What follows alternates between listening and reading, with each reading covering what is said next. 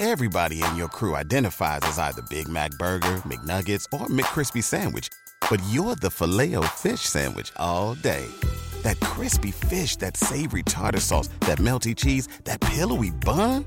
Yeah, you get it. Every time. And if you love the filet of fish, right now you can catch two of the classics you love for just $6. Limited time only. Price and participation may vary. Cannot be combined with any other offer. Single item at regular price. Ba da ba ba ba. Okay, here we go. Nice and quiet. Sound speeds, camera rolling. Holding for sound. Last looks. Calling for last looks. And set and action. I need to swap batteries. You know, making movies is hard. Making movies is hard. All right, welcome to Making Movies is Hard, the podcast about the struggle of being an independent filmmaker. I am Liz Manashil. And I am Alrik Bursell. This week we have the directing duo of Jonathan Milott and Cary Murnion. We had them on the show to talk about their latest film, Becky, starring Lulu Wilson, Joel McHale, and Kevin James. Becky came out over the weekend on Friday, June 5th on VOD and also in drive ins around the country. And uh, John and Cary have also directed the films uh, Bushwick, starring Dave Bautista, Cooties, starring Elijah Wood and Rainn Wilson, as well as episodes of the show The Off Season for ABC. Take the risk, know that sometimes that risk is not going to be successful, but then be ready to do it again. But before we get to John and Cary, Listen to me. Television is not the truth. We'll tell you anything you want to hear. We lie like hell. You wrote an article in Movie did. Maker magazine. Holy did. shit. Oh my god. Congratulations first off. That's awesome. Thank you. I I start. I wrote it like uh, I think it was due May first, and it was published on Friday, which was May thirtieth, 29th. So it was uh, really bizarre because they asked me to weigh in on the state of the industry, uh, and it was. Um, and it was supposed to be for a print issue. And I wrote everything that I could write about about the state of the industry, knowing that the industry is changing by the hour in the middle of a pandemic. And so I made lots of edits throughout. And then last week they came to me and they're like, "We probably shouldn't put this in the print issue because it'll be so out of date by July. Do you want to put it online?" And I'm like, "Yeah, I don't want to rewrite this and wait until July and start like write a whole new thesis about the state of the industry in July." So it got published, and it, I think of it as like a time capsule of the things that concern us in May 2020 uh, in the industry. Right. No, it's good. I I, I read uh, the first page and then I'm reading more it's now. Three pages long. It's pretty so long. Yeah. But uh, I like it. It's uh, you know, it's very you, um, and I think you have a lot of great information in it, which is awesome. Um, but like, what would be the one thing that you want people to take away from this article? If let's say they're not going to read the whole thing.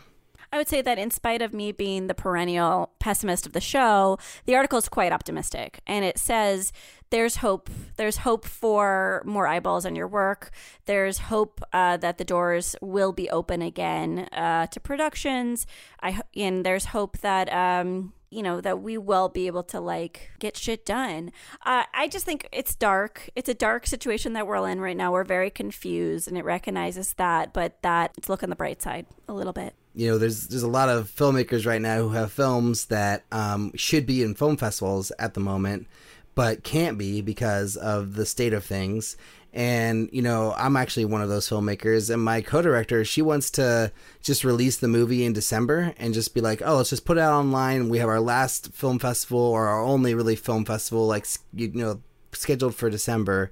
Let's just play that film festival, assuming it it happens, and then release the movie online. And I'm almost thinking like, well, we just basically missed a whole season. Like, should we just wait till 2021 to resubmit to film festivals and try again, or what's the best for, especially for a short film? Like, what should people be doing now? Should we just put them all online and get on with our lives and make new movies? Like, I don't know. What, what should we be doing? I love that you're asking about film festivals because that's actually our topic for Soap Dish today as well. So it's like all related.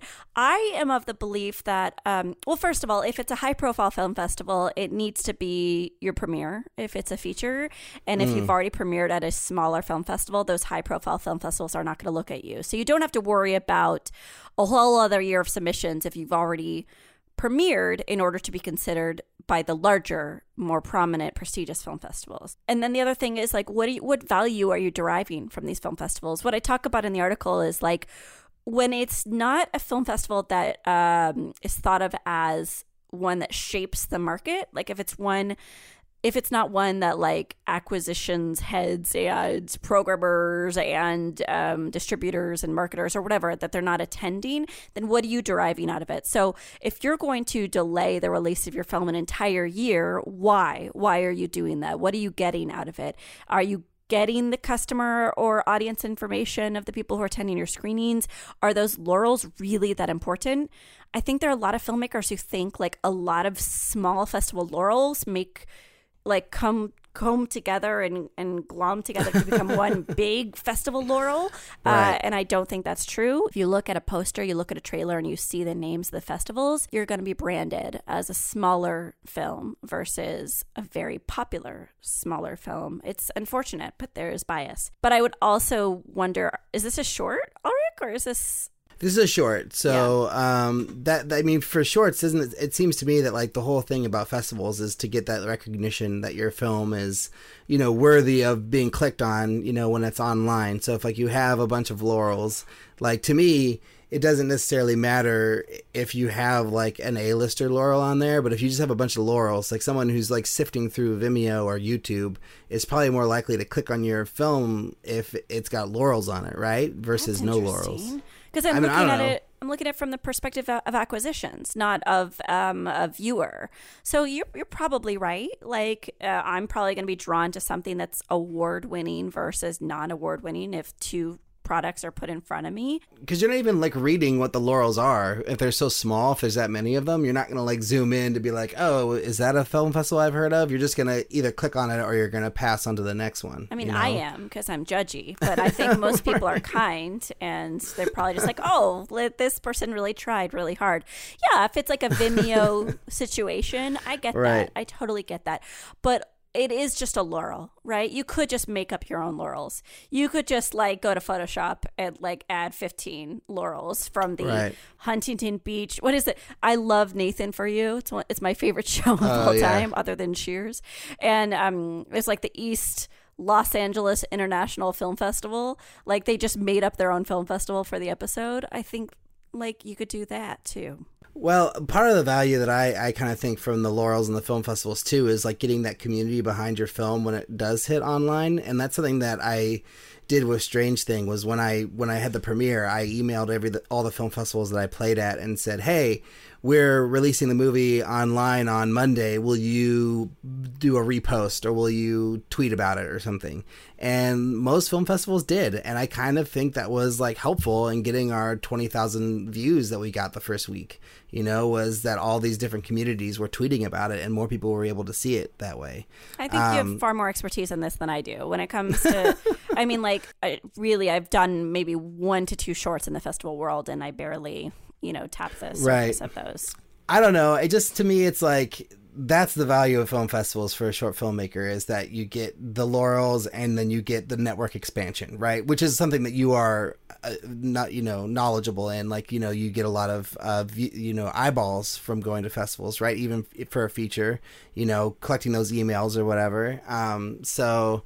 I don't know. I just kind of feel like maybe that's really important for a short film versus a feature where like if you do get the opportunity to sell it before it does its festival run in this climate where people really want content, if you have those connections, if you can get it to somebody who wants to buy it from you, you might as well and skip the film festivals.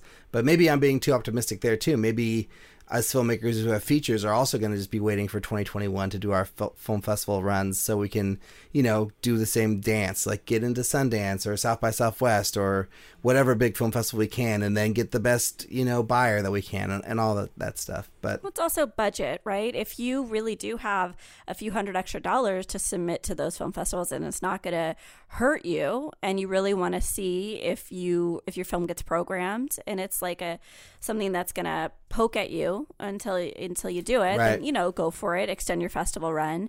I certainly feel with features, I don't think we should be delaying. If your film is done and it's beautiful and it's finished and you're proud of it, you should submit to festivals this year. They may not be in person events, but if you wait a year, you're going to be the film that's a year older, competing with newer films that have uh, the recency effect going for them, that are in, you know, the, the fleas in the ears of programmers.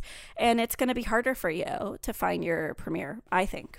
We also have this article about Netflix buying the Egyptian theater. Um, does this matter to us at all? I mean, it does. this- it does. why does it matter? I want to know why. One of the issues with um, like something like Roma or like whatever Netflix produced features that want to be in the Oscar race is that they have to be reliant on exhibitors in order to have that week long theatrical run in LA and New York. That's one of the requirements of, of qualifying for the Oscars. And there were a few fest there were a few art houses, I think it was like Regal at AMC, that have issues with playing uh, Netflix content. But basically, like a lot of films try to do a 90 day exclusive window at a at a theater uh, before they go online and that benefits the theater owners because it means that like that's the only way audiences can see that content and netflix's whole business model is to be available online right so by owning the egyptian theater they've just landed their la theatrical home so if they want to qualify they just program their film for a week in that theater and then they're you know they've got their LA requirement done. So it's it's a cheat and they have enough money in order to cheat the system, but it's also cool because we should be more open to different release patterns. We should be allowing different companies to do what they want to do and to get the content to the audiences that they want to get to. So it's yet again a complicated problem to be involved. Right. Well, I mean, I, I guess to me, you know, just someone who doesn't follow this stuff that closely, it's like they, you know, Roma was out in theaters, whatever it was, one week, two weeks before it came out on Netflix. Same with The Irishman, you know, and I, I mean, I don't know how many theaters it was in, but I know there was at least a couple theaters in my area that I could go see it at, you know.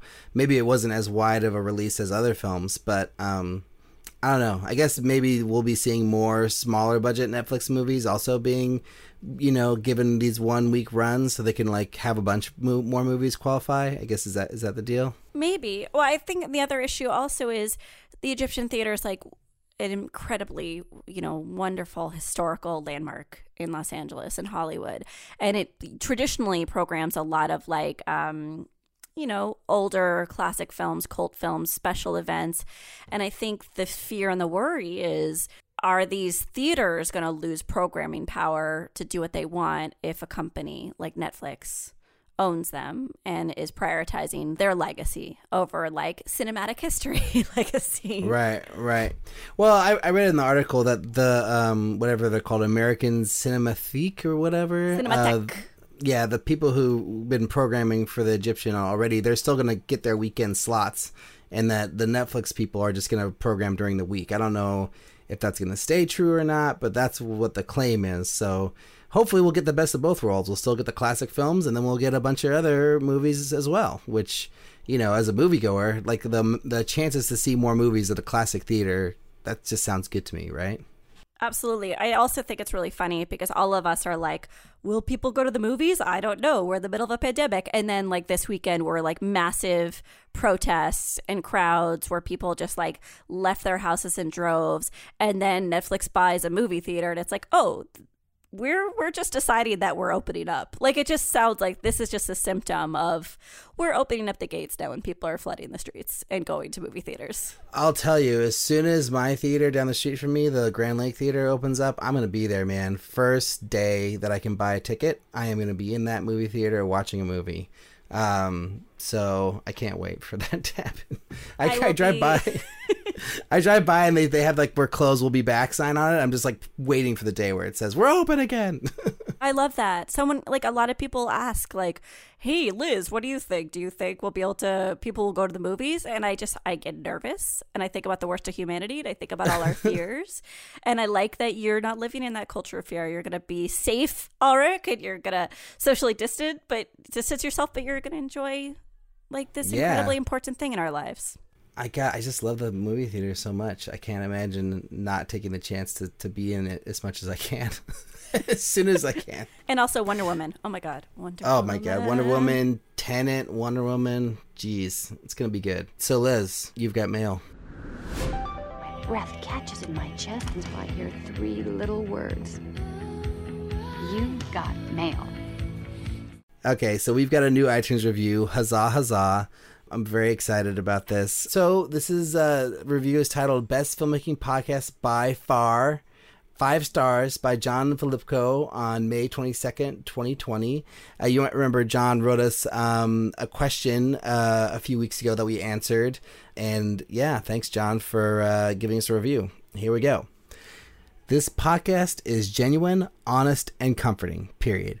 I've been listening since the day of Timothy and Alrik and was weary at the loss of Timothy, but glad to say it's kept its charm and pizzazz due to Alrik's charisma and passion. Wow. Uh, some, yeah, I know. it gets worse uh, or better. Um, some great guest hosts and guests, and now Liz is a nice balance with Alrik, so it's still my favorite movie making podcast and podcast in general. I like the balance of Timothy's realistic, sometimes bordering on negative takes, and Alrik's optimism, although I would say that Alrik is plenty realistic and by no means a Pollyanna. Um, I don't know what really Pollyanna means, um, but Pollyanna, it's you.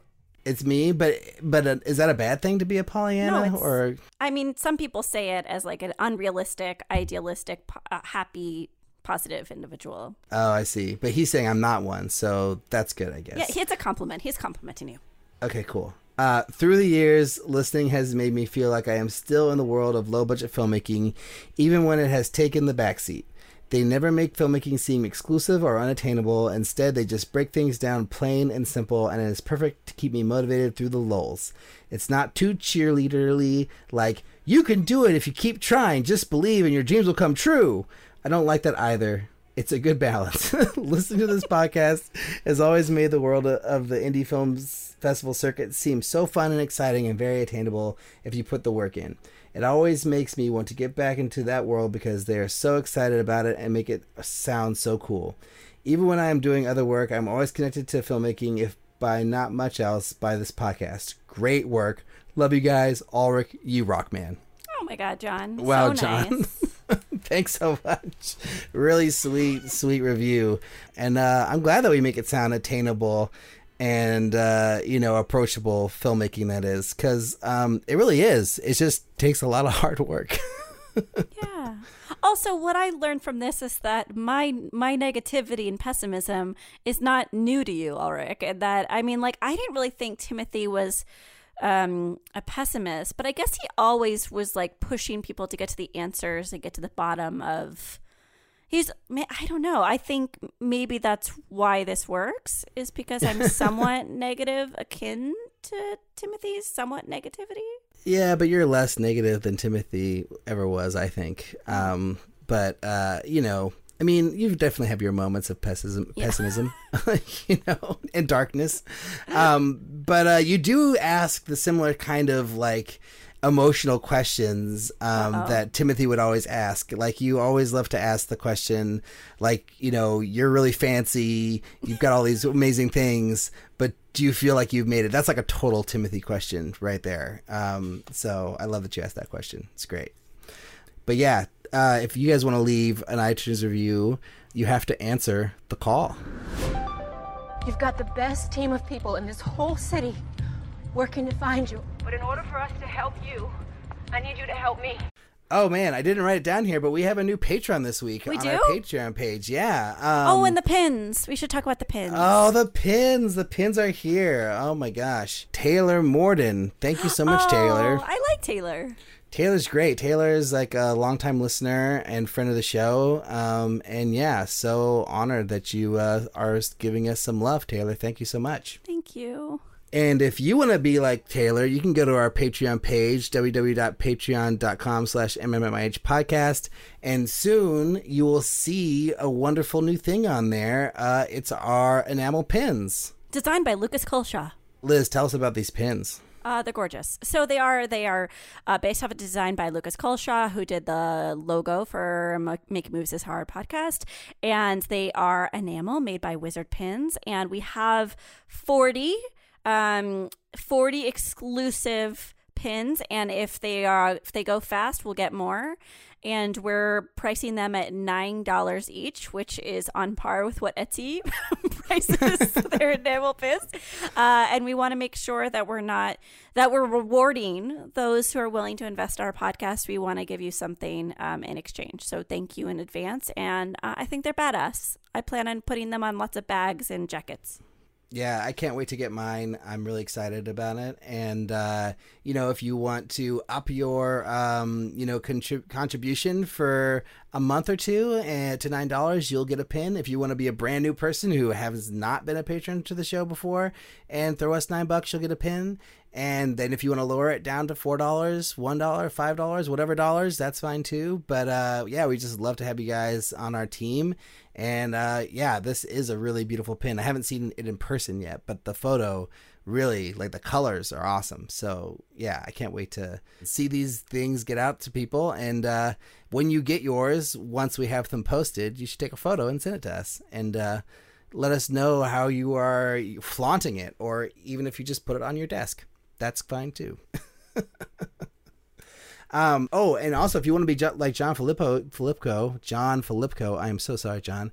You can leave us an iTunes review, um, which would be really, really great. And it could be five stars like John's was, or it could be four stars, or whatever stars you want. Um, rate your what your heart tells you to rate. What your heart says exactly. And if you don't want to write a review, if that's too much uh, to do, you can also just leave us a rating. Those are also great. Um, and if you'd like, you can also send us a question or a topic suggestion or comment. Uh, you know, hopefully not insult, hopefully not too much tough criticism, but really whatever you want to us, and we'll read it on the show. Uh, during this segment, or not this segment, the segment before this, the You've Got Mail segment. And uh, yeah, where do you send that uh, email and question, do you say? You send it to podcast at makingmoviesishard.com. And yeah, Liz, anything else you want to shout out or uh, talk about during this segment? No. Soap dish. I'm Lori Craven, and I'm an actress. An actress? Really? How nice for you. I'm Betsy Faye Sharon, and I'm a bitch. I'm a bitch. Okay, cool. Um, so I love that soundbite. It's so great. Oh, it's so great. Um, okay, so for today's soap dish, I wanted to talk about film festivals, uh, which is crazy to talk about in this economy. We're in the middle of a pandemic where a lot of film festivals are being canceled or brought online. But I still think that as filmmakers, we are providing the value and the entire foundation on which the film festival is based. And so I think very often we just say yes and we don't ask any follow up questions to the people who are curating our work in their festivals. So I just wanted to give some suggestions of things to bring up when you're talking about, when you're talking to someone about whether to be in their festival. And, um, and these things may benefit you. So, uh, the first thing is ask if there's a screening fee very often, if you're Liz Manashil, there will not be a screening fee for you. um, but you should always ask. You should always set up the expectation uh, in the conversation. You, you got to plant this seed. Uh, a lot of programmers will pay for some high profile content. Uh, there are actually entire agencies and companies that are devoted to getting screening fees and speaker fees for festival appearances. Uh, so they're not always expecting the individual filmmaker to request it, but it's it is something that they've been trained to handle. And sometimes there's a yes. Sometimes they say yes. Sometimes they say if it's a premiere sometimes they say there's a long list of what could happen after you ask if there's a screening fee.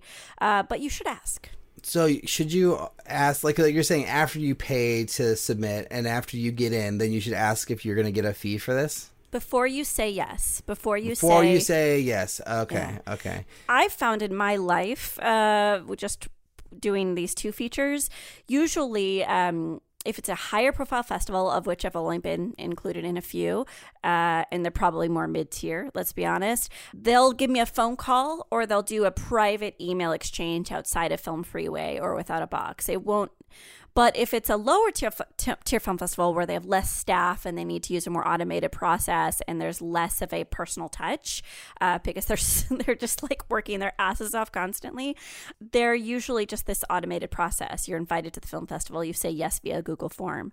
But what I'm suggesting is you set a phone call with um, those higher profile opportunities and you say, A, is there a screening fee? B, um, are you covering travel and or accommodations? C, what dates are you looking at? Because I'd really want a uh, a very you know I want X screening time because it works with my schedule and the schedule of the talent that I'll be bringing. Try to get those more uh, valuable screening times and don't just uh, you know, I'm trying to think of don't just allow yourself to be pushed into those open slots, but try to vie for a valuable screening time. So you went like 8 p.m. on a Friday, not 9 a.m. on a Sunday. Yeah, I would say avoid any morning screening times. I think if you look at afternoon on the weekends, those are actually really good. And Mm. even late morning, possibly like 11 a.m. on the weekends would be fine.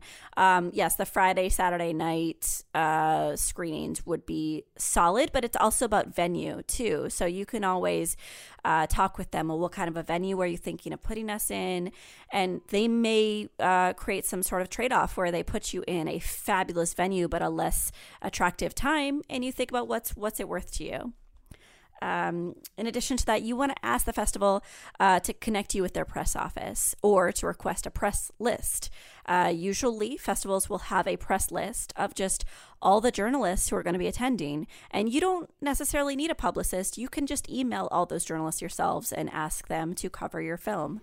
So Mm. there, and I didn't even know about that till my former boss Peter Broderick would recommend filmmakers do that. This is like this hidden secret to me. This press office, this press list. So before you say yes, remember you're bringing the value to the film festival. What are they going to do to highlight your work? Obviously, you're going to be grateful. You're going to be as accommodating as possible and kind when you talk to these people, but um, recognize that you're you're important too. Uh, and then, do you think this is something that we should be doing as uh, filmmakers with shorts, or just filmmakers with features? I think you have a little bit less leverage as short as a shorts filmmaker, but I think you should be asking, um, you know, what is the screening time? What other films are you putting me with? Usually, I mean, Alrik, you would know this way more than I do, but there's like a pattern to programming shorts. They'll they'll have a heady, serious short, and they'll move their way up to a more light-hearted fare within the same programming block, or they'll do a thematic programming block. But maybe you ask those questions of like, how are you programming the block of the films? Am I first? Am I last? What is the order? And maybe there's a way where if it's not programmed tonally, you can negotiate your way to be not in the middle. I think the middle is the toughest part. Why is the middle the toughest in your mind? I think this is, and this is all actually, this is very subjective. it's not like I read some study on Sure. this. But when I'm going and I'm watching shorts, I'm paint, I'm my energy and my tension is like more wrapped at the beginning. Like I'm full of energy. I'm ready for the night, right? I'm ready for the afternoon.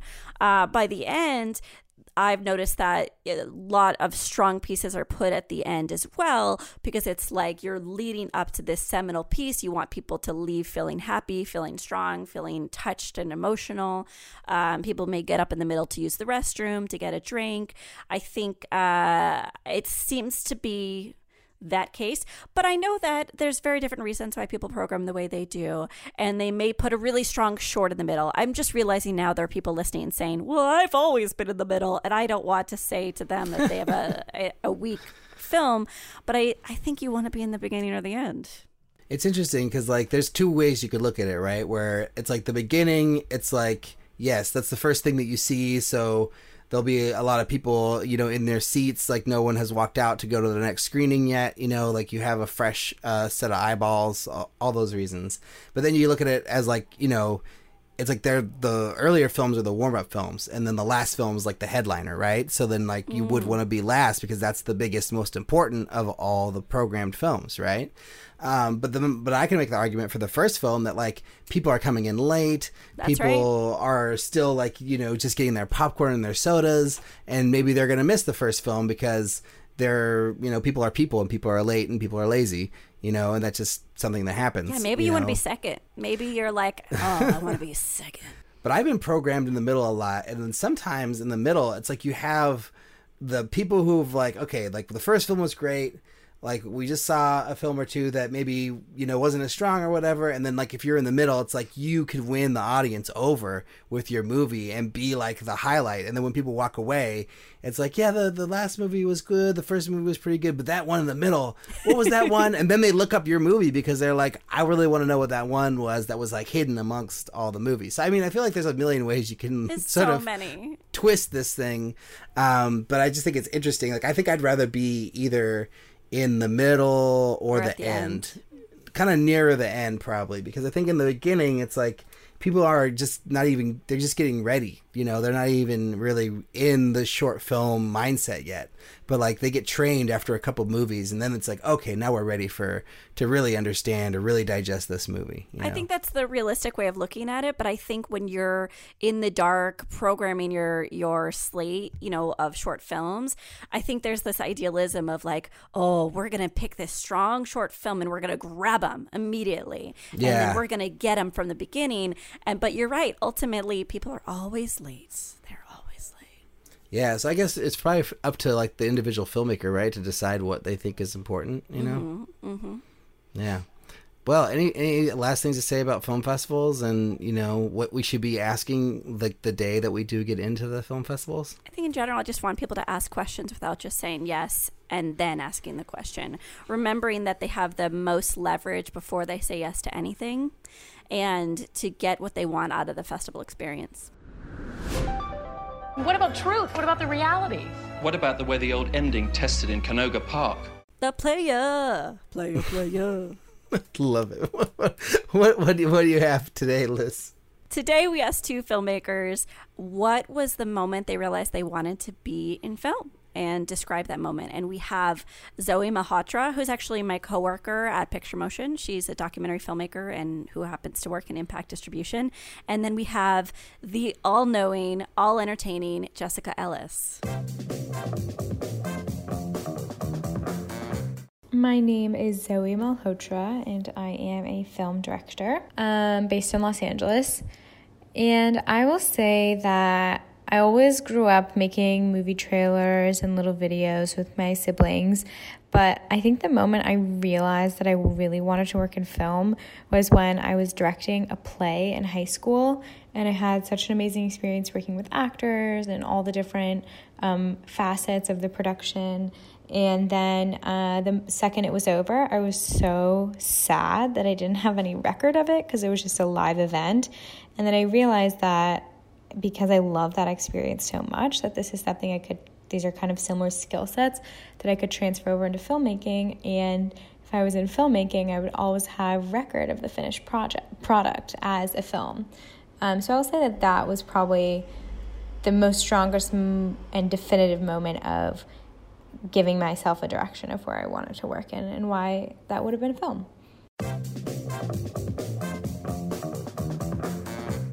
My name is Jessica Ellis. I am a writer and director.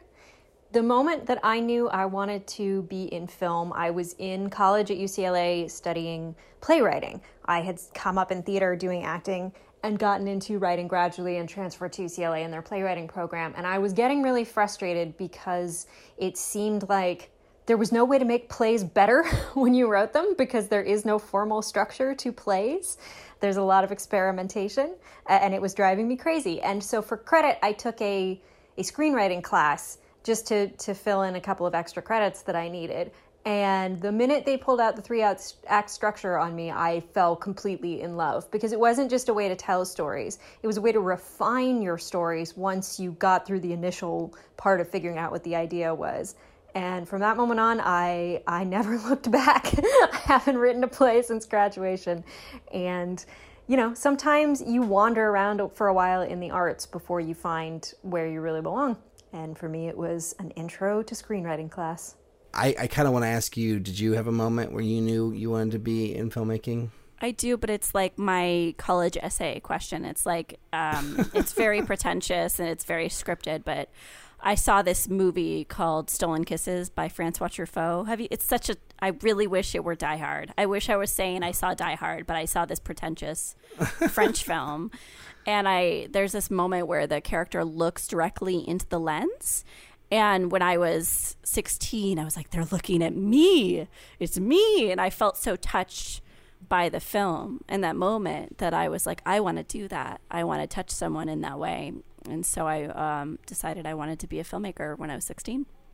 Oh, amazing. I love it. You have to tell your story.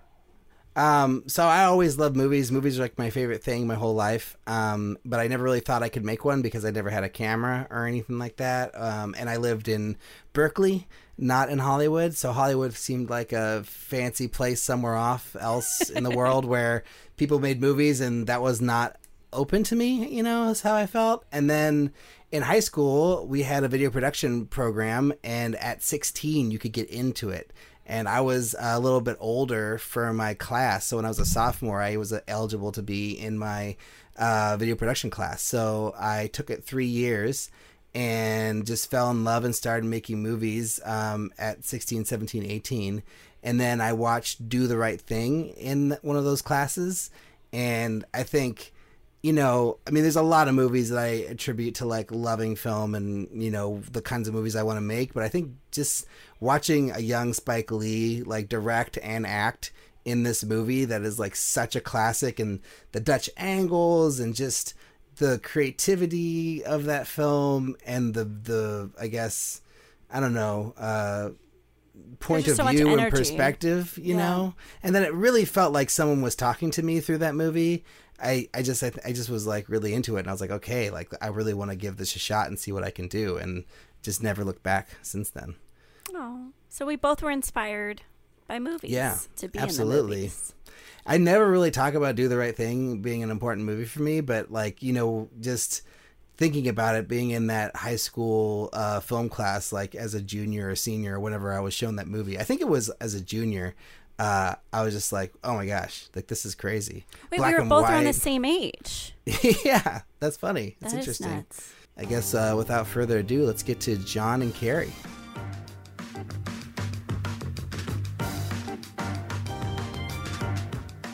John and Cary, welcome to the show. Congratulations on Becky. I just saw it on Friday. It was excellent. Thank you. We have a series of rapid fire questions. First one for Becky How many days did you guys shoot? Uh, 25. Amazing. What was the rough budget?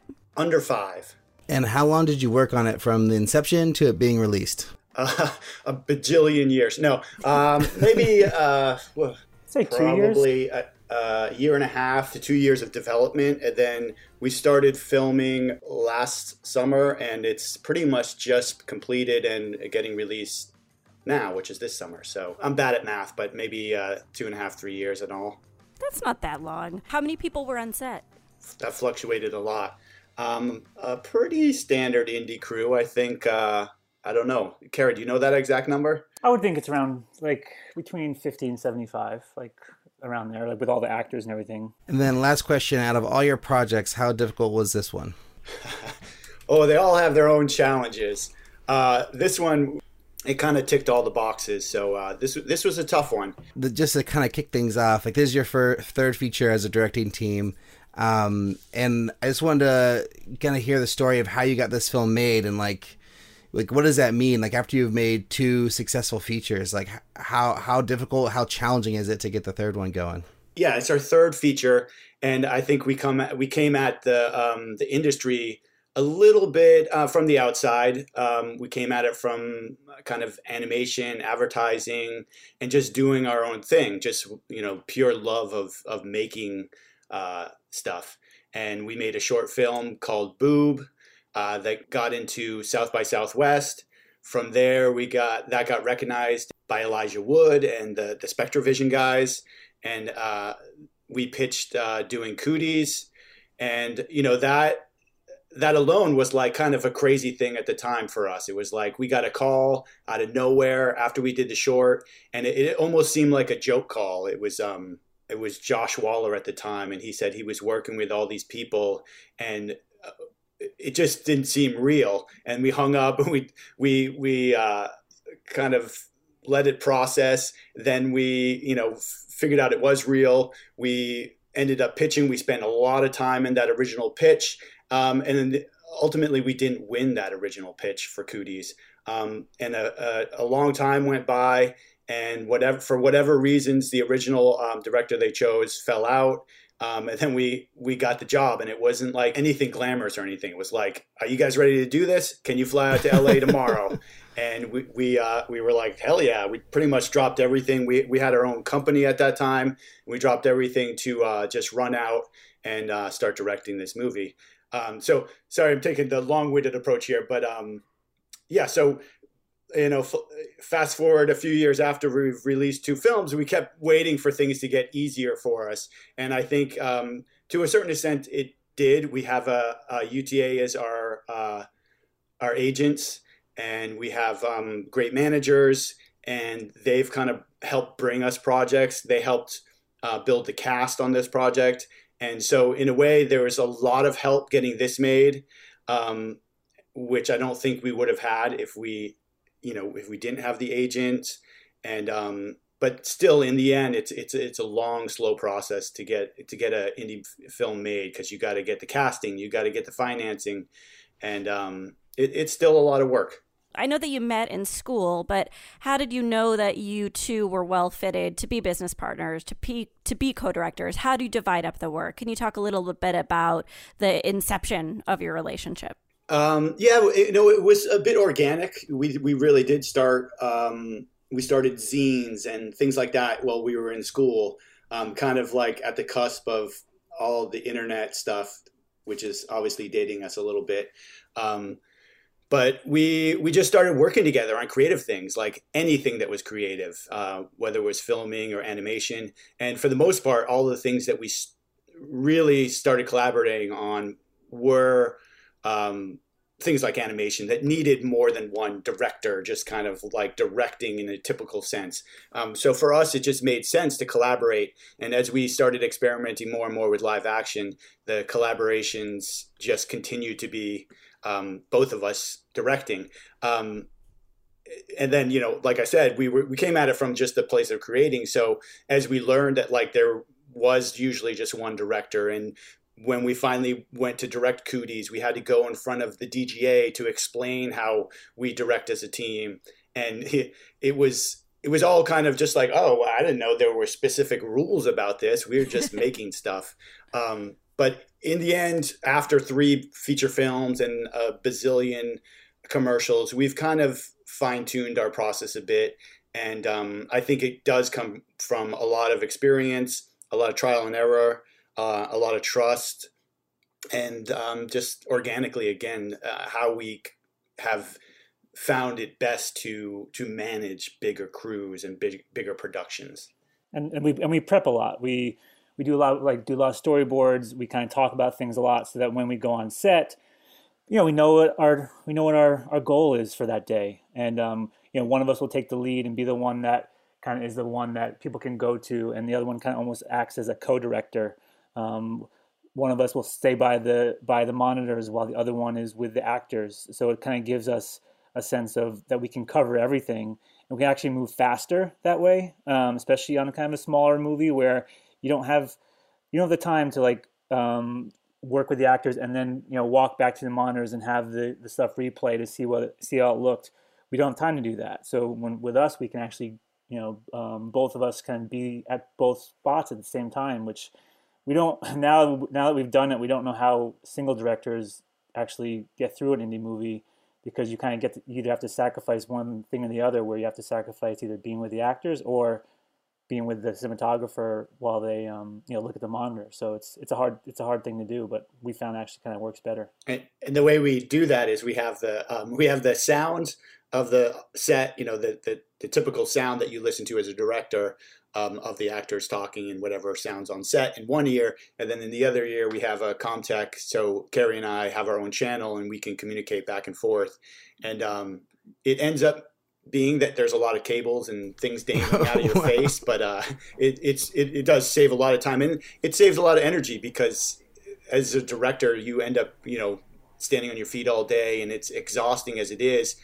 and you know not having to run back and forth to video village um, adding about you know 10,000 extra steps a day uh, definitely uh, saves us mentally and physically. Just just one of the, one of those small things that you know we there are these um I know how most single directors work is that they um, they have a little monitor that they carry with them. There's the, the kind of mobile monitors, but that's only you know if you're if you're trying to really um, you know make every part of the frame look a certain way and you know make sure that like everything looks you need you need to have that big monitor. And that's where I think you you know I think you um, a lot of them will rely on a cinematographer and that's great too to have a cinematographer who kind of will check that.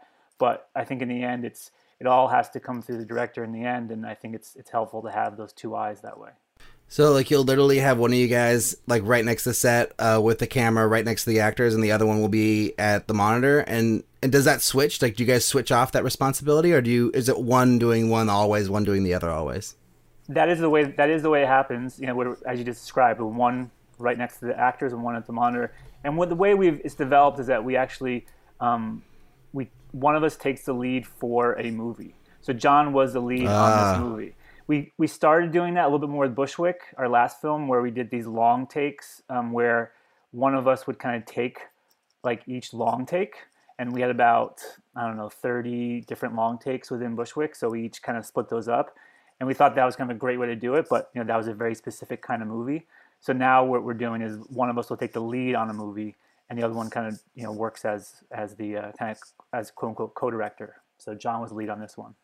Do you feel properly credited as a, an art as artists if you have to take a step back on a big project like this? No, not at all. Because we've been working together since we were in school, and we know that we're doing this for the long term. Like we're going to keep on doing these, and that's there's, there's no there's like no uh, it's like the Coen Brothers. That's how they work too, where one of them will take the lead and one of them kind of stays back, and that's what we've kind of learned from is that um, I think if you're doing this obviously just for the you know for the one movie, then of course that's going to be an issue. But we're we're doing this for our lives, so there's no issue with that at all. So, as the lead, do you think it's more important to be on set with the actors or by the monitor, making sure the frame is perfect? Uh, I think it's usually as the lead because of the way we define the lead. I think it could vary very uh, vastly with with other people, but with us, the lead is kind of the person, the more of the point person. So to be Mm. the point person, you have to really be in the thick of it, um, which usually is you know with the actors and with the cinematographer and and you know in our case with the dog handler, with the stunts, with the makeup effects. So you have to be the the point person, um, but again, it's not to diminish the person back at the at the um, the monitor because it's a, a constant back and forth. Like, can you see that? How does that look? I can't, you know, I can't tell, you know, if this is that or you know the the one that really always comes out is the reflections. It's like uh, you can see the reflection of the camera in that uh, lamp or something like that, and it's like um, you know, there's just so many things that can get can slip through if you don't have that back and forth, or like you know, Kara saying, someone you trust at that bigger monitor. Um, and, you know, so I think it's um, you know, that's that's kind of the way we define it, but uh, I think it can go both ways. And and on this movie, um, uh, the DP Greta Zozula, she was operating a lot. She was actually operating the camera a lot. She's like one of those kind of rare cinematographers I think these days who actually you know actually shoots with the camera. And I think so. She you know, she was looking through her little small monitor. John was there with her, and uh, you know they were doing that. And then um, I had to be at the back of the monitor to kind of like the big monitor to look at those the, the bigger picture of things. I think the the best way to describe it probably is the uh, your the making movies is hard image where the, there's the person by the camera and the person behind them in the director's chair is uh, pinching their nose in uh, frustration, like, "Oh my Right. god, what are you doing?" Yeah, no, I just I find that really fascinating because um, yeah, I just directed my first feature in, in December, um, and I was kind of worried about this whole thing because I wanted to be near set as, as possible, but I also really believe strongly that like what the camera's seeing is is really the most important thing. Like I really want to be at the monitor at all times to make sure that we're actually capturing the beautiful performances that are happening in the right way, you know. Um, so I just ended up bringing like having the monitor be as close to set as possible. So have like a 17 inch monitor, like as close to the set as they would let me, and then just be able to run from that to the to the actors back to the monitor.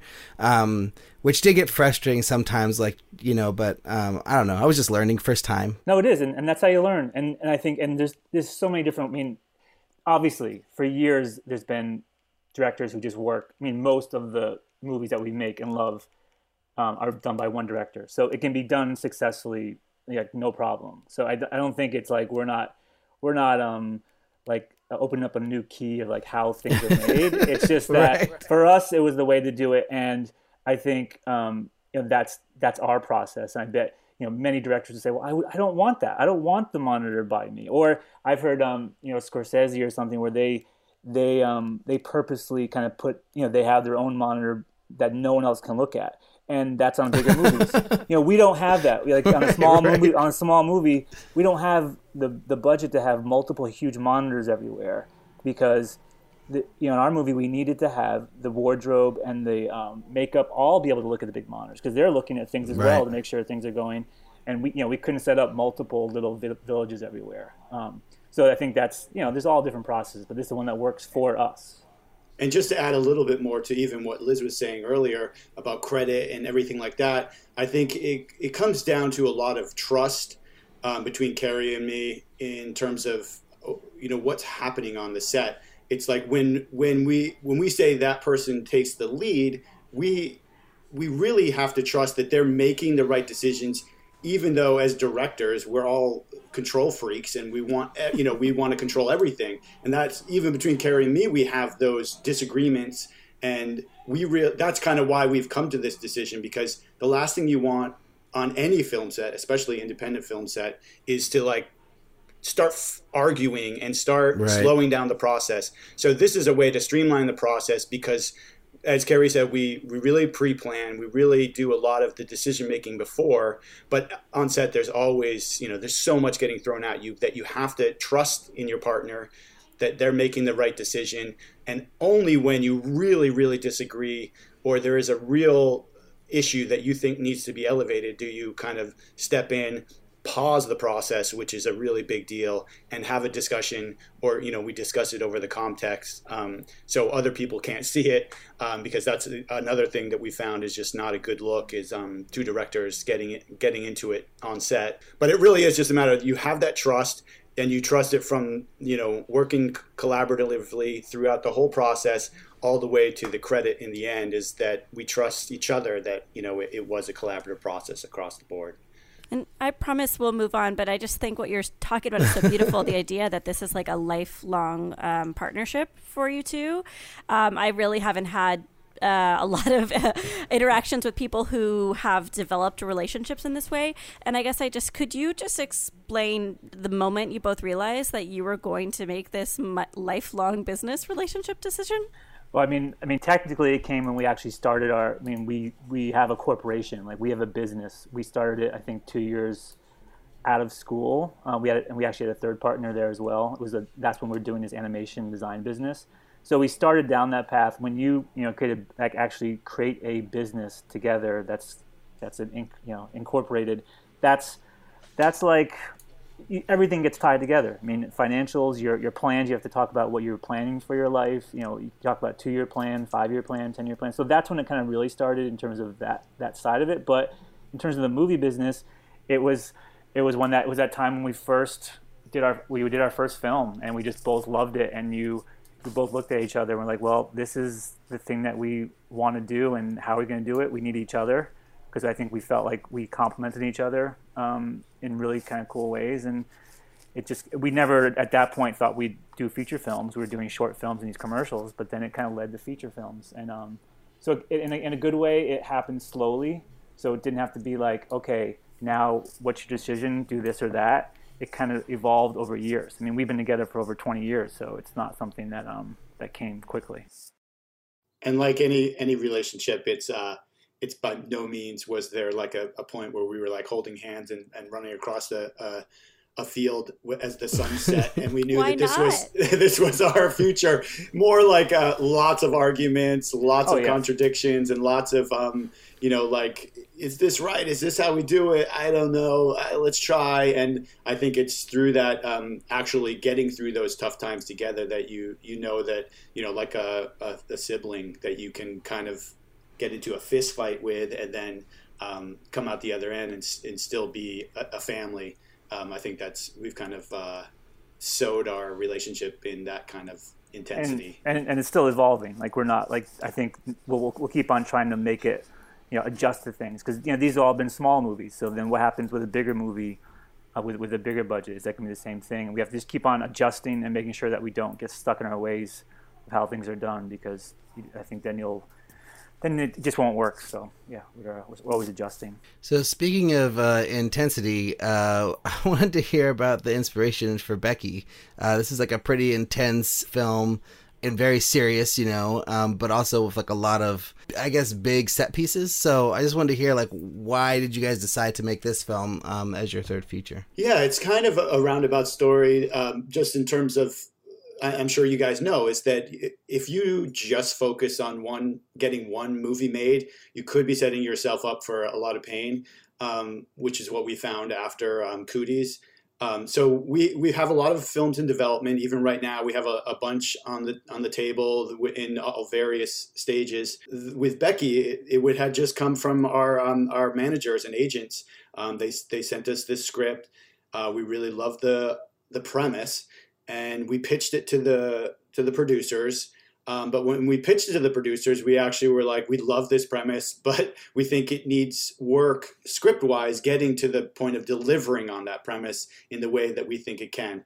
Um, so the producers actually agreed with us and they um, let us choose some writers, uh, Ruckus and Lane, uh, to help kind of redo the script and get it to this place that uh, was you know, really, really intense, really delivering on everything that we thought this idea of a 13 year old girl getting revenge on um, Nazis should be, um, which I think right now is uh, very much that, uh, that cathartic ride that we, uh, we all want to see. What helped you get into the mindset of a 13 year old girl? Like, I know that's such a crazy question to ask, but it sounds like it's a, a far distant for all of us, uh, distance for us to try to run. Wow, my analogies are horrible today. Um, but, go for it. Answer the question in the best way you can. Yeah. Um, well, luckily we did. Uh, Lane, uh, one of the writers, is uh, is is female, so um, there was at least that aspect of uh, the writing process that we had. Uh, so it wasn't just a bunch of uh, older dudes thinking about that. But I think it, it, was something that we thought of from the start in terms of the perspective and how we wanted to film it, and hopefully how we executed it. Was that this really we really wanted this to be almost uh, the way we like the way we started writing it was that we wanted it to be uh, narrated by Becky, telling the story of what had happened. Um, so we were thinking of it in the terms of uh, an unreliable narrator that she's telling the story. Lots of fanciful things could be happening, and then in the end, you're kind of like, wait a minute. Well, she just told that story. I don't know if any of it's true. And I think that that comes out of like the perspective of a, a, young person dealing with trauma. She lost her mom. She, you know, she lost a lot of people she loved and how would she react to that and how she would kind of be able to narrate that. Um, so in the end, we didn't end up having that narration, but it still was basically how we led the way that we we filmed it and built the character, built the development of every kind of action scene, every revenge piece. It, that was kind of a roundabout answer, but uh, I think it just it's just about getting in the headspace of of someone younger, someone without maybe muscles and the strength of an adult, or even the intelligence of an adult. Um, or even the logic of an adult, um, I think, which is what drove us uh, as we developed it. And I think it's just also, I mean, we all, I mean, we all were kids, and I think it's it's ways of of using our imagination um, because I think we all we all um, pictured those times in our lives differently, but there are there are things that you can do to kind of bring that back to life, and we don't have to be so. Um, it's not it's not a documentary, and I think we can use that creativity to kind of do things that might have happened during those times, and who might not have, but we all lived differently during those times, and I think uh, as long as you don't get too caught up in thinking like a 13 year old would not do this uh, at all, like maybe they would and maybe they could do this but as long as you can um cannot break the seal of like the you know we did this person was uh, not trained. That was one of the big things was that you know Becky was never trained. She wasn't she's not Hanna who was like trained for years by her father to do this. Right. You know she's this is and she's not she's not some she hasn't never taken a class in in jiu-jitsu or something. It, it, we, we didn't set anything in it up. So as long as we kept to that logic then i think everything else uh, fell into place, and that was a big part of making this film. Is everything she did to survive, we thought were things that she could again use around her house. She used her smarts a lot rather than like her actual uh, physical ability. Um, and she helped. You know, she we we kind of in, in a in a cool way. We thought we'd set up the dogs that people thought the dogs are going to be the ones that kind of like help her. And you know, we kind of we we wanted to subvert expectations a little bit and use the dogs in different ways. So um, yeah, we had we had fun with with kind of the whole process of of getting inside the thirteen year old's mind. So you mentioned uh, when you first found the project that um, you know you you did some rewriting to it and hired these writers, brought them on. But I'm just curious, like, how did you find the story in the first place? I mean, it was it was as simple as that the managers uh, had sent us the script. Okay. You know the the so the, what happens usually is I think producers or you know film finance companies they they contact. Um, the agencies and the managers and say they got the script and, and you know then the I guess the managers or or agents choose directors to pitch on it. Well, I mean, they, they came to us specifically, you know, because they they liked Bushwick, so they knew they knew the producers knew about us, and they they came to our managers and said, look, you know, we like these guys um, for what they've done. Do you, can they take a look at this at this script? And then it was kind of sent us that way. So and it was it was a first it was a a script that um, they they really liked. It was from a first time writer and so that's so they wanted they actually wanted people to you know give their ideas and how they could um, you know in, enhance the script. And that was something that we worked on a lot. So did you guys have to do a pitch on it or was it kind of just like given to you if you want it you got it kind of thing? No it was a it was a pitch. It was a it was a visual pitch. Um, we, we've got on skype with them and and, uh, and we talked through our ideas with them.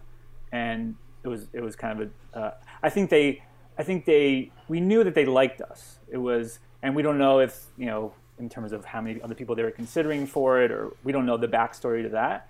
But we knew they liked us, but we had to like we had we had big changes for it, so we we didn't you know we didn't assume anything. So when uh, when we talked with them, we said our, went through all of our ideas with them, and they seemed to be on board with it. Um, you know, and then we waited a little bit, and then we came back, and they uh, we agreed to move forward with that that way. How do you prepare for that meeting? Because we work on commercials as well, which you know is every it's the pitch process is like um, the pitch process for features, just on a much different scale. But the the idea is you're still going up against a bunch of other directors, and the only thing that's going to win it is your specific point of view and the clarity of vision of expressing that point of view. So whatever it takes to get that vision across, I think is what's going to make you win it. But in the end, it really is going to be like, is the whoever is paying for the the film or the commercial in line or excited about your vision because I think you could go all out. You could do, um, which we've even done before and, and, lost is,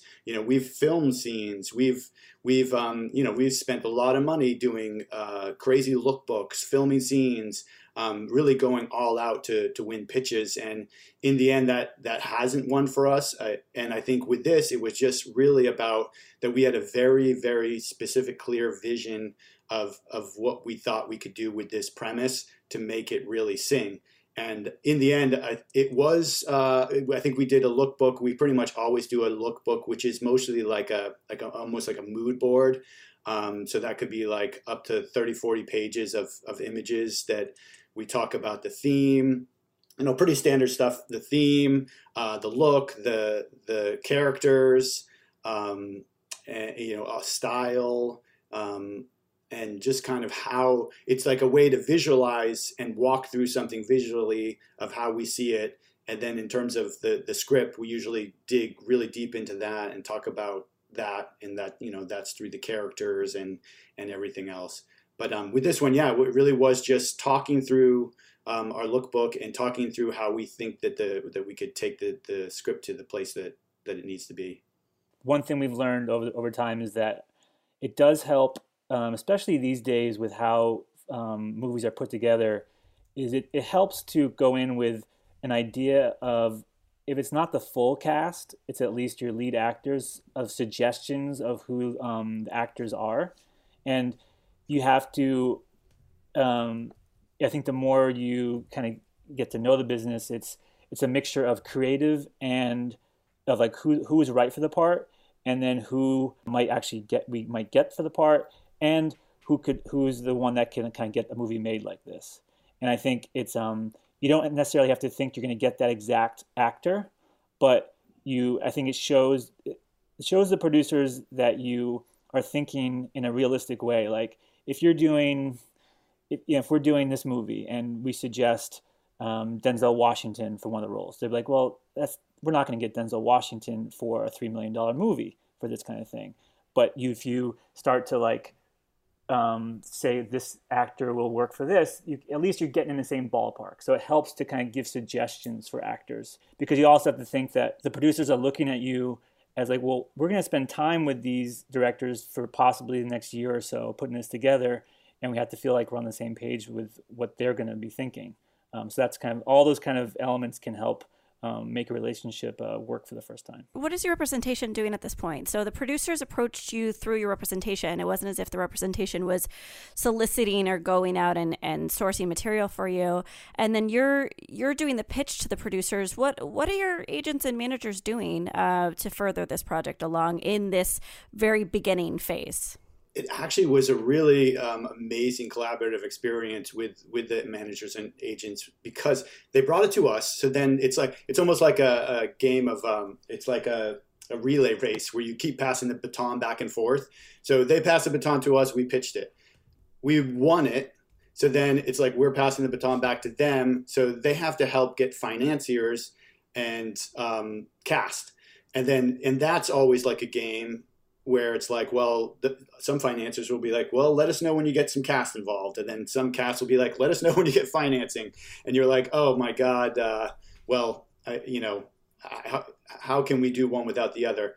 Um, but in this case, the agent was awesome in terms of helping us get um, the cast involved and the financiers involved. So they were actually kind of doing both at the same time, and um, you know, they were really um, helpful in getting Lulu involved, getting Kevin James involved, uh, Joel McHale involved. Uh, so, but it was all that was all happening kind of simultaneously and very much through UTA. Um, they really, really um, spearheaded that that part of it.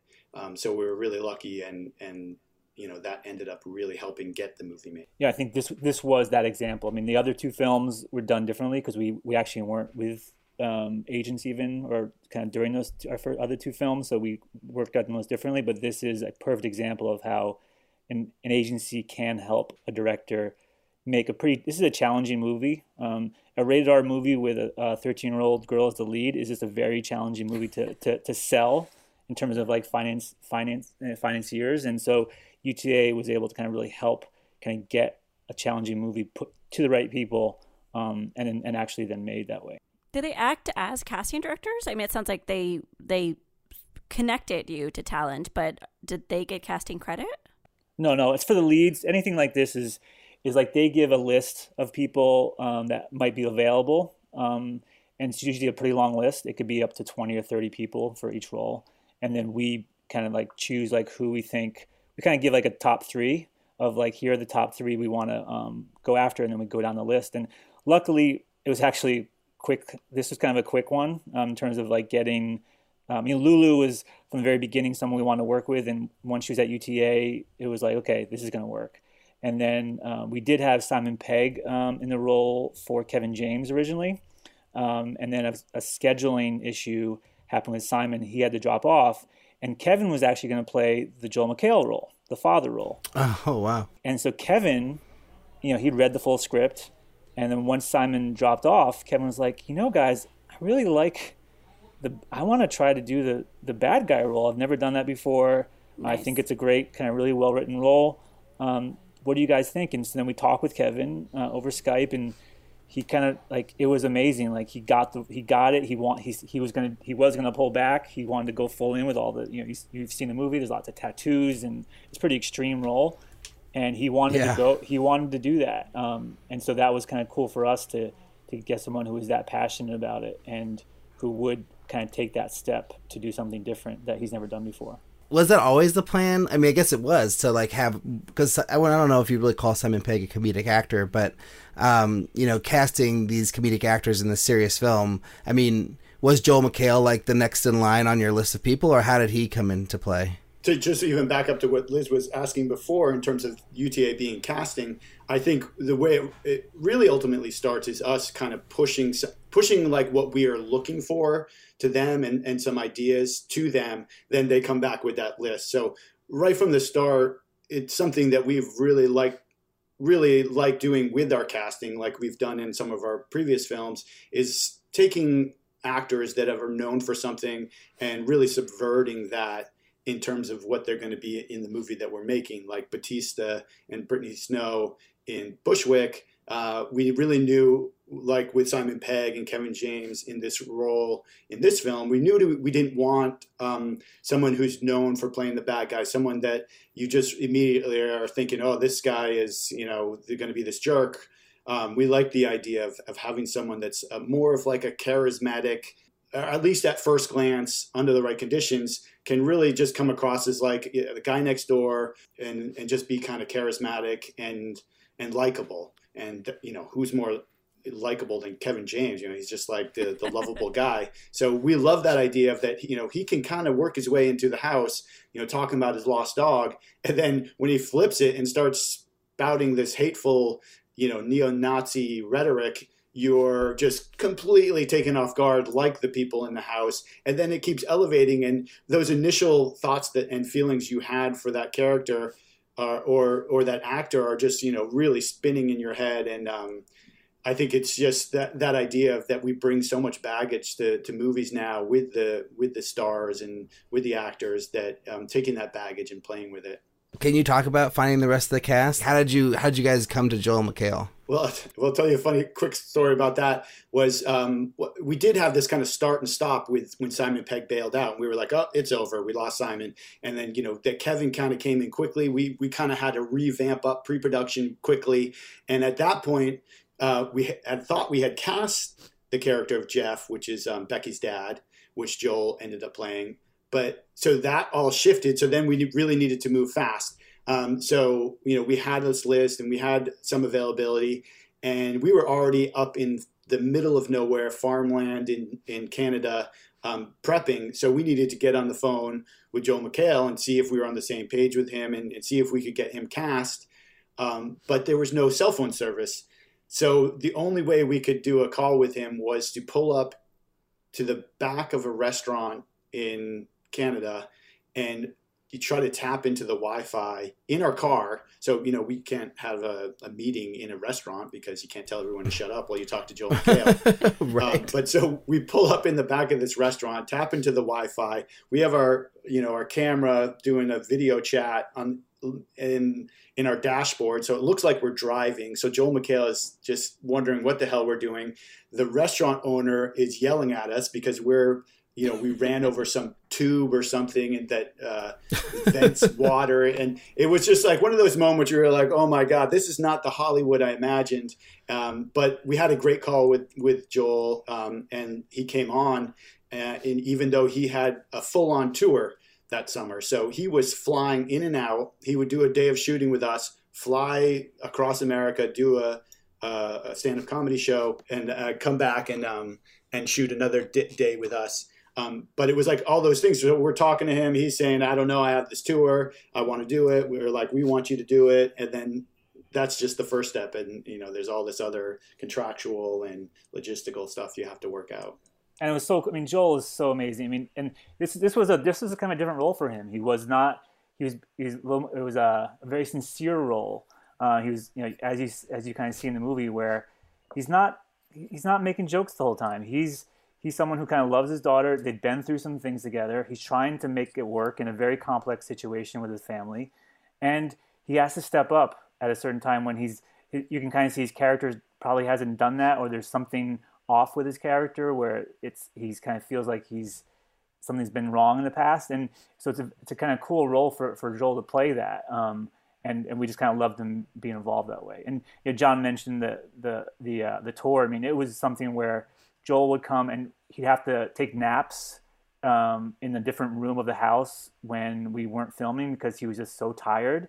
And he was just but he was so dedicated to making this this role happen because he he was so into the project. So it was like we had just an amazing group of people putting this thing together and and every every person put everything they could into it. Were Joel and Kevin interested in part to turn their image around to take on darker material in order to uh, be considered for more dramatic roles in the future? I mean, I don't know if it was like turning their image around. I think they just saw an opportunity to do something that they hadn't done. So I don't, I don't think it was as calculated as like, let me turn my image. I mean, especially Joel. Joel's been through, he's done a lot in his career. Like if you look at his IMDb in terms of different kinds of roles, I think he's known for obviously for Jeff Winger in Community, um, which is like his iconic role, but he's done a lot of dramatic things in the past. He just likes to do, and he has a great movie that was actually going to play in Tribeca, which was a very dramatic role as well.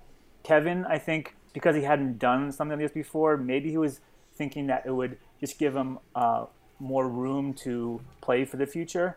But I think they're both such veteran actors that they're not really thinking about changing their image, more just like opening up like what they can do in the future.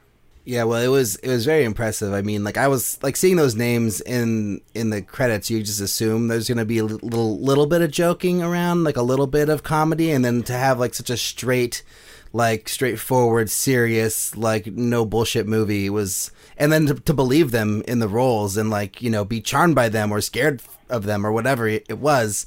Uh, it was pretty good, man. Great job. I think also add like because of the the cast around them I mean, we had Kevin, you know, Kevin James and, and Joel McHale. Everyone else is pretty known. Is pretty much known for being dramatic actors. Um, whether it's even if you don't quite know them, like they, they they've done some pretty dramatic things. So I think you have to, as as directors, kind of think of the full picture. I mean, Amanda Brugel, you know, coming from *Handmaid's Tale, is like, uh, in terms of the adult side of things, she brings just a whole different side of of of, of, of the craft of acting and it was it was having her as the core between these two guys um, was so helpful. And she's just I mean her her her scenes are just electric. And then Lulu yeah. you know Lulu's like known as one of like the most talented young actors um, actresses for all these kind of like horror and you know sharp objects. She does kind of very dramatic roles. So having her as the real lead I think helped set the tone for the whole film. Yeah, it was so funny. I just seen her as Riker's daughter in the Picard show, and yeah, you know she was right. great in that. And then like watching this movie, I was like, oh my god, she's so different. yeah, she was filming that. She filmed that. I think that was after. No, it was right before. It was right, right before? before. Okay, right. Because they wanted her to change her hairstyle or something, and we, we were like, ah, no. Yeah, that's right. That's right. I want to talk about distribution. Distribution, guys. Distribution. At the top of your trailer, uh, the you know the little production images uh, reference Quiver and Redbox. Can you talk a little bit about the Redbox deal, or I mean, just it was it felt like a blast from the past, but it sounds like uh, they've evolved their brand to do a little bit more. Can you talk about uh, the aggregating of companies involved with the making of the film and then the output of it? We can talk very like tertiary about it. I mean, we know um, you know Quiver and Redbox. Um, you know, Quiver's a, a, a new company, uh, relatively new. Um, and they they come from a technology background of being able to distribute um, independent movies, and now yeah, they're, they're an aggregator. Yeah, and they're starting to then acquire indie movies as a way to kind of get the word out. And then Redbox, um, you know, yeah, we're known. They're known as that place where you can go get DVDs in the big Redbox, you know, place in, in supermarkets or things. But this they've they've developed and they're they're acquiring movies too, and because I think they they know that um, there's an opportunity to if they get the right kind of movies that get the uh, enough attention, it'll kind of get people to um, you know think of them as as ways to kind of get new movies. And they partnered to um, as they thought the combination of this the thriller kind of horror genre mixed with uh, the cast that we had that it could be you know bonkers for them. I think a lot of the Kevin James movies um, they've had in the past have done well. And even though this is very different in terms of the kind of movie um, that Kevin James is known for, uh, because it's in this thriller kind of horror action you know space that um, they thought it could be good for them. I mean, we aren't involved with that part of it at all. Like, we actually didn't even know Redbox was involved. I mean, I, I, mean, I don't think they came on until after it was done. Quiver was in from the beginning, um, but you know that's all stuff that the, both the producers and the uh, our agents kind of set up and we focus on making a movie as long as as long as we told that we can actually get on set and make it then that's something that we're we're excited about. But it was nice um, to know that the movie was going to get distribution um, you know while we were making it. And i think that's that's exciting for us to not have to worry so much about like oh is this going to get you know put out there? So it was nice that way. This is a question I've been asking a lot of, uh, you know, more successful directors. But like, what advice do you have for filmmakers who are maybe making their first or their second features, and you know, just trying to to get the next thing going and actually make more movies? Like, what what would you say to those people? Persistence, passion, and um, uh, just the the the ability to deal with rejection and sticking to your guns. Um, because it, it's just something that we've learned th- throughout the years is that you know we have just we're we're when we first started we were thinking oh we're the directors. This is easy compared to what an actor has to go through. An actor has to go into a casting room and maybe do five castings a day and just get rejected rejected rejected and you're so dependent on the director. Um, but now we've learned that it's kind of the same thing happens with directing. Is that whether it's your own project that you've written from the ground up or uh, you know a project you know that you you kind of pitch on um, you're pitching constantly you're you're developing projects constantly and at every step of that that process there's rejection and setbacks so just being persistent just having a clear vision and um, you know keep honing your craft because uh, i think uh, nowadays you can you can just keep getting better and better at it uh, whether you're you're getting a big budget or you have no money. And then I think finding something personal in the story, find something that um, that whether it's whether it's a character or a theme or something that is that relates to you and you can change it. I mean, you if someone if you find a movie that you love but it's not quite there, but you, but you see there's something you can add to it, you know, take the risk and like change a character, change a plot line that you feel like makes it more personal to you because then that will give you that in on on how you how either again whoever you're trying to help um, however you're trying to get this made if you can tell it comes from a personal side of things people will then respond to that. So i think any way you can do that um, again whether the script is sent to you or whether as, as, especially if you're developing yourself make sure it's very personal to like how how you see the world and how you feel like your vision can be something that no one else can do. Because there's so many directors out there so many like just people making movies that like for someone to decide to make a movie with you it ha- you have to really stand out in some way. So take the risk know that sometimes that risk is not going to be is not going to be successful but then be ready to do it again. And don't feel like because you failed that one time that it's not going to be you know not going to have a chance to do it again because it's not it, you are. You're going to keep on going if you can keep on going and, and as you said john said be, be rejected and keep trying then something will happen. And you guys are super fancy. I mean, you guys just got you're suited up. You, your reps. your projects are coming to you. Do you feel fancy? Do you feel like you've made it? What does it feel like? no way, no way. It was, no, yeah. and I think it, as soon as you, um, anybody feels like that. We, I'm, that's funny. I'm, I'm reading. I'm listening to a, a podcast about Peter Bogdanovich. It's on uh, TCM. Has this great new podcast, and they're doing uh, it's a whole season about Peter and he's the ultimate example of this where his first three films were like every each one of them was nominated for academy awards. They were huge hits. They he was thought as the next next orson welles. Like he was he was dating people had tons of money. And then his next three movies after those first three were total flops. And then he was he almost couldn't make a movie. There was articles about the, the final it was, it was um uh, one of the last three of the films. Like this is the last one he's going to make and so that's it just shows you how things can change and how someone who had everything can be can have nothing. So we would we would hope we would never feel that way, especially because of you know what where we've come from. We've been working our whole whole life to kind of make this happen. So yeah, we never feel fancy. I, I think that's actually like a it's kind of an interesting thing, and it's uh, that idea that you actually have to I think the best thing to do is just keep going too. Sometimes you can kind of lock yourself up being afraid to pull the trigger because you you're like, well, I only have this one chance. But I can guarantee you it's better to like take your chance even if you have to make some compromises and and you know because of budget or because of something, you know, make make it. Just make it and then move on um, is is um, because in the end it's like you don't know yeah you know th- that you could get just bad reviews. And so get it going and then work on the next one. So um, you can just keep having keep making stuff i think is the best best approach. Because we know people who kind of get caught up in like we have has to be perfect before I do it, and it's it's great to get as perfect as possible. But then if you're willing to be that, if you if you pass on that for that to be your only chance, okay, fine. If you want to have that integrity, like this is my one time, and it has to be that or nothing, you can go for it. But then you might not get a chance again. I think we're um, at the end of our main interview and moving on to our final five questions. Unless Alrik, you have any other things to add? Oh no, I mean I have a million trillion questions, but we only have so much time, so I think we should get to the the last five. All right. So first question is, what's the first project or film you've worked on, and how do you feel about it now? Was it shortest race? Shortest race, right? Shortest yeah, race. Shortest race. Yeah, because we had been doing animations, and Nike at the time was uh, uh, asking uh, young directors to do stuff. So we pitched the shortest race, which was. Uh, do you remember how long it was, Cary? How long that actual 20... film was?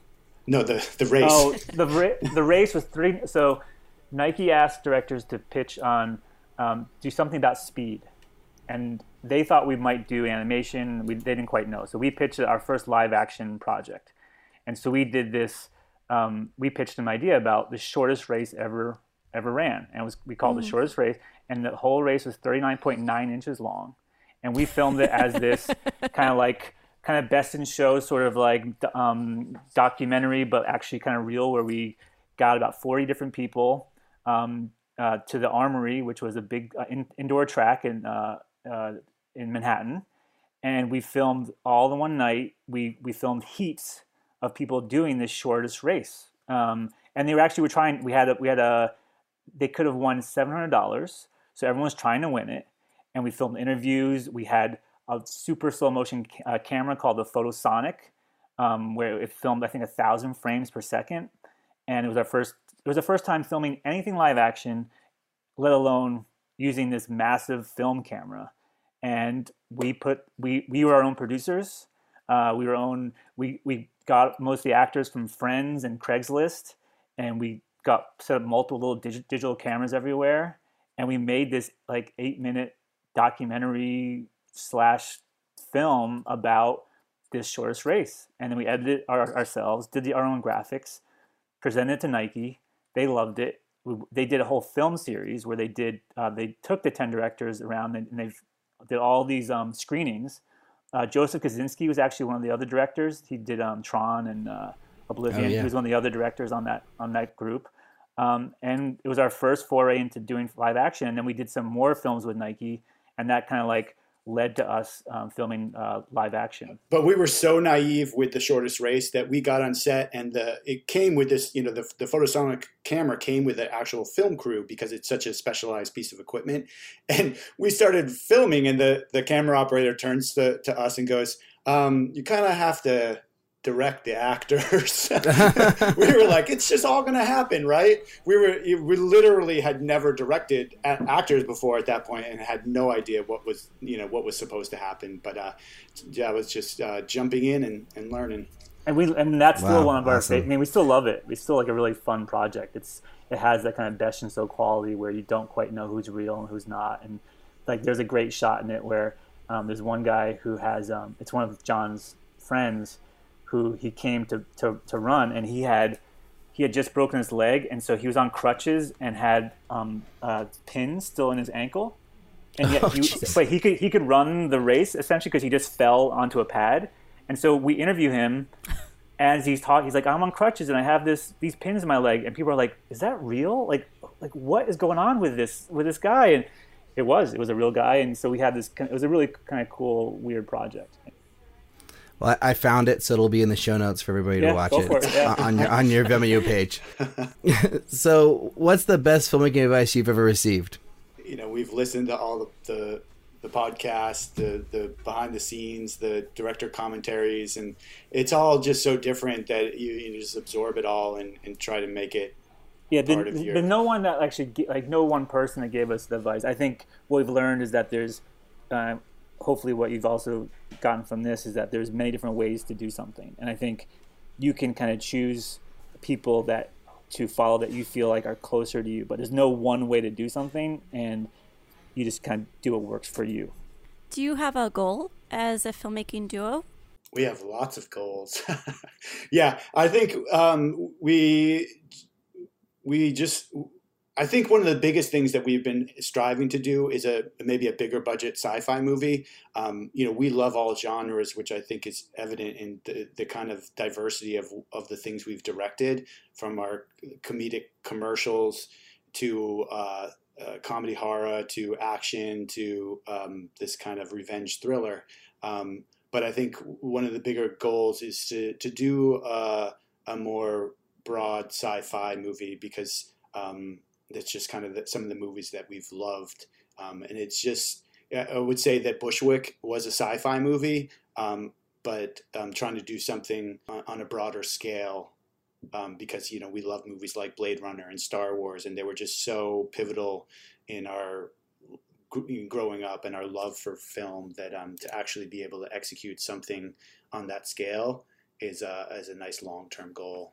And I think just to always be evolving and, and learning and doing new things. I, and I think that's why, in a good good or bad way, each one of our films is different um, because we like to try not try out new things and um, work with people in different ways, work with new crews, um, work with different people. So yeah, it's, it's, always just trying to not sit on our laurels. And we could have done after Cooties, we got a lot of horror comedy scripts. We could have just, you know kept on doing that. Even and after Bushwick, we got a lot of like more traditional action films. Um, and we, we thought, well, let's let's try, you know, let's do something different. We got even people asked us, can you do one take films? Like that's we're getting those kind of things. And you know, as you see from Becky, there's it's a lot of like quick cutting and like different ways of making. right. You know, it's a different filmmaking process, and so I think we just want to keep on evolving. That's one of our goals: is to keep on evolving. If you could go back in time, what's one piece of advice you would give yourselves? I think that uh, it might be uh, it might be secret. Uh, just think a, it, and then we'll just have like this nice silence. Yeah, yeah, yeah. Mm, yeah. Uh, no, I think there's a there's a few very pivotal moments in the in our our careers where I think Karen and I have discussed that maybe we should have made a different decision here, a different decision there, or not listened to somebody's uh, advice or something like that. But it's so hard to tell. You know, it's it's like everything kind of happens for a reason, and in the end, you could kind of like look back with a little frustration, but who knows? You know, it, maybe it would have made something easier, or it could have just led down another path that isn't as good. So um, I think for the most part, um, pretty thankful for for everything that's gotten us to here. Yeah, and I think it, it is just it's, it goes back to one of the other questions, is persistence of telling yourself to just be persistent and not um, and not worry about it if something doesn't happen. I think that's where it comes from. You can get frustrated from something not happening, and it's yeah, just keep on going. Is making movies hard? Definitely. Yeah. Oh, we never even got into all the, the, the challenging aspects of making this movie. But uh, if there is a list, I think we checked off every box.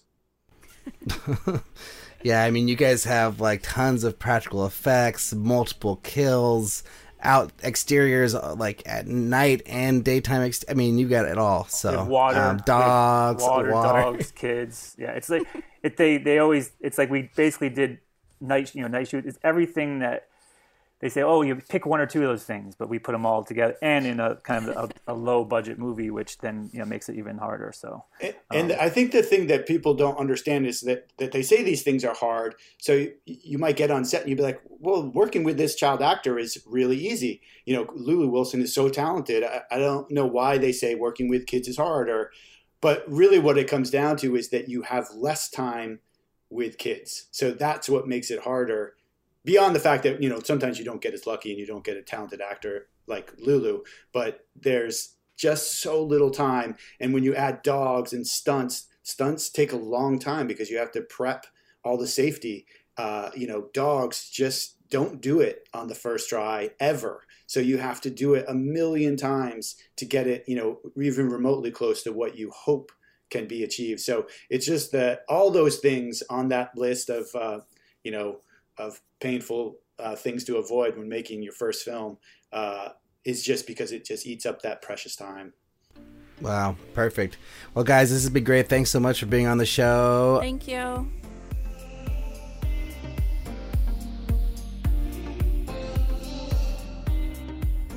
Thanks for listening, and thanks to Jonathan and Cary for being on the show, and for Priscilla Rios from Katrina Wan PR for setting up this interview.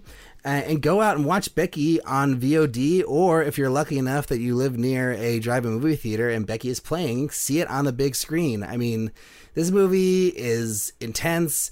It's beautifully shot. It's like got a lot of exteriors which are just gorgeous, and then just a lot of amazing gore. So if you're a gore fan type of person and you like kills, uh, this movie does not disappoint on the kill factor. Uh, let Do me you tell like you. kills.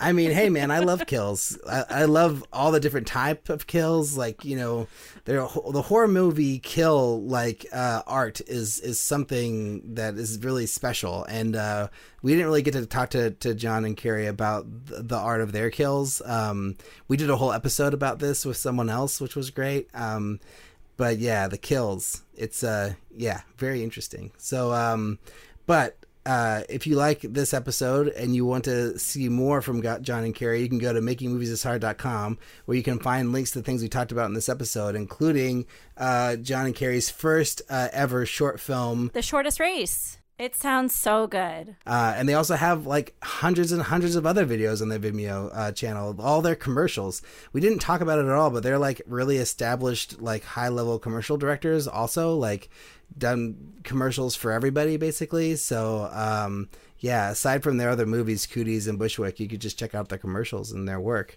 Um, you can also uh, send us an email if you want to get in contact with us and, uh, you know, tell us anything. Tell us how much you liked the John and Cary episode. Tell us uh, who you'd love us to, to talk to next. Uh, we would love to know what who those people are. But you can send that email to podcast at makingmoviesishard.com or you can find us on Twitter, Facebook, and Instagram at MMIH Podcast, MMIH Podcast. I am Alrik B on Twitter and Instagram. And Liz, where can you be found? At Liz Manashil on Twitter. And please, if you like the show, tell a friend, spread the word. You could leave a review on iTunes or Stitcher or any of the other places that they allow you to leave reviews. And finally, thanks to our producers, Greg Holdsman and Joshua Sterling Bragg, editor Allison Stoney, and the whole Bloodstream Media team for making this episode possible. And we will talk to you guys next week. We love Bloodstream. Bloodstream! What, what?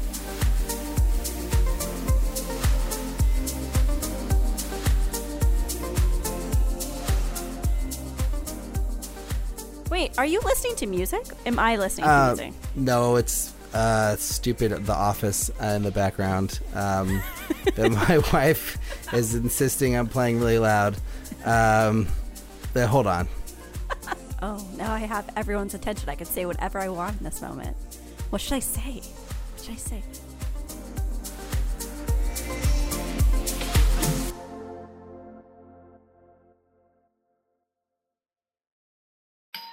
Our house is a mess. Come on in. I'm Amber Wallen, internet comedian, plant queen, and host of your new favorite podcast, Fly on the Wall. Okay, that's pretty presumptuous to assume that this is going to be their favorite podcast, by the way. Like, come on, Amber. Anyway, that wasp that you just heard interrupt me is my husband. And co host Benjamin Wallen, also a comedian, and I host people at our home. I have a great wine collection in my cellar. Well, you it's not a mean the mini fridge? It's a mini It's a mini yeah. fridge. New episodes of Fly on the Wallen drop every Wednesday. Listen in as we discuss relationships, books, and keeping our sweet baby kid alive while we make laughs on the internet. Subscribe to Fly on the Wallen wherever you get your podcasts.